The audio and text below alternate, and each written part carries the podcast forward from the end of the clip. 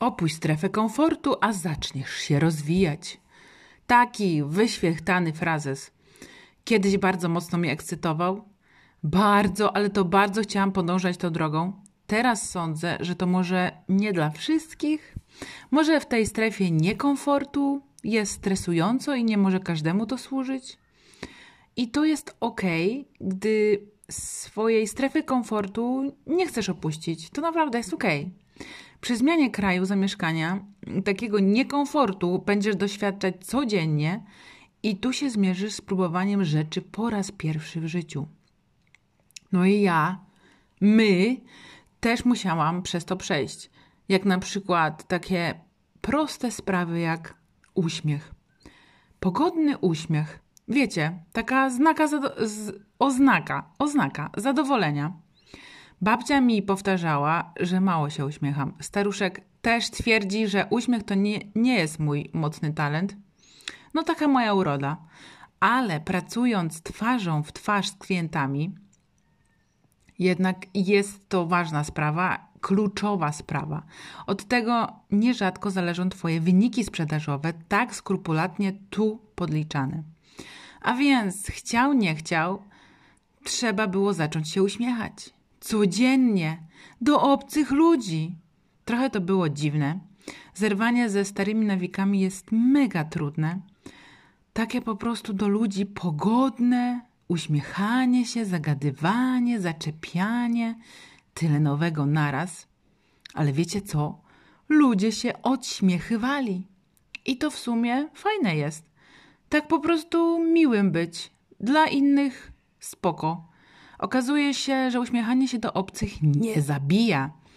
I tak już tak codziennie, jak już tak codziennie trenujesz i już się poddajesz wtedy w pewnym momencie i same jest ci milej i weselej. Następne. Prosić o swoje. Jak ci nikt nie dał, to znaczy, że się nie należy. Tak mnie w życiu nauczono. Być grzeczną, posłuszną, nie rozpychać się łokciami, nie krzyczeć o swoje, bo to nie jest ładnie, bardzo nieładnie. A wiecie co? A gówno prawda. Jak ty nie zadbasz o swój interes, to inny o twój zadba, ale najpewniej to zadba o swój. Przekonałam się tym, o tym mocno na obczyźnie. Taki przykład podam. Och, jakież to było moje zdziwienie, zażalenie, gdy nikt nie pamiętał, żeby mnie poprosić, o grupo, poprosić na grupowe piwo po pracy. Och, jak mi było przykro. Czy ja jakaś dziwna jestem, myślałam, trendowata, pryszczata? Po... Przeżywałam sobie trochę, ale potem pomyślałam, nie chcieli, no to nie, no płakać nie będę. Może to piwo wcale nie było takie fajne? I wiecie co? Sama zorganizowałam piwo pracownicze które było rejsem, plażowaniem i lunchem w jednym. Zorganizowałam sama wypad z ludźmi z pracy, z którymi czuję się mega swobodnie i mam masę tematów do obgadania. Było świetnie.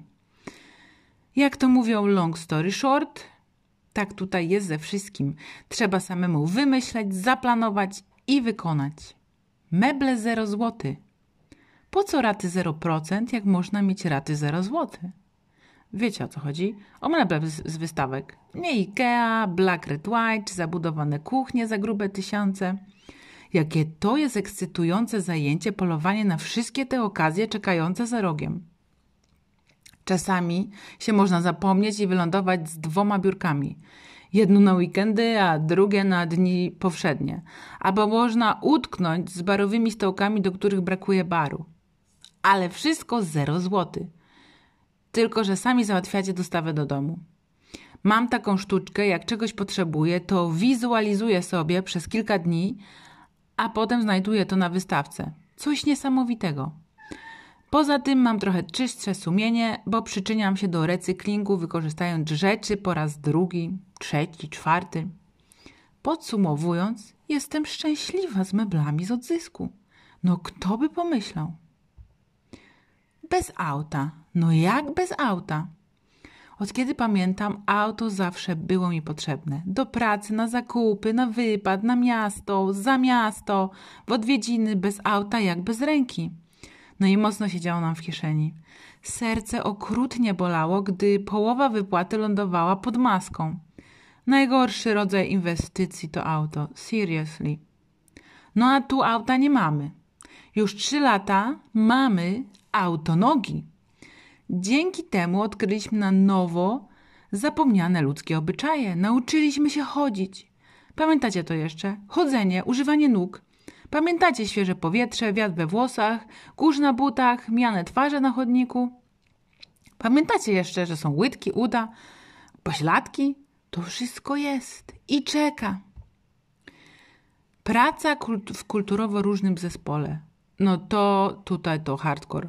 My w Polsce jesteśmy wszyscy tak do siebie podobni, tak mocno z jednego korca maku, że aż nie mogę uwierzyć, że jeszcze przed wojną było całkiem inaczej. Mogę sobie tylko wyobrażać, że było troszkę podobnie jak teraz w Australii. Tutaj wychodzisz tylko po bułki i po drodze mijesz osoby, które przyjechały z przeróżnych zakątków świata.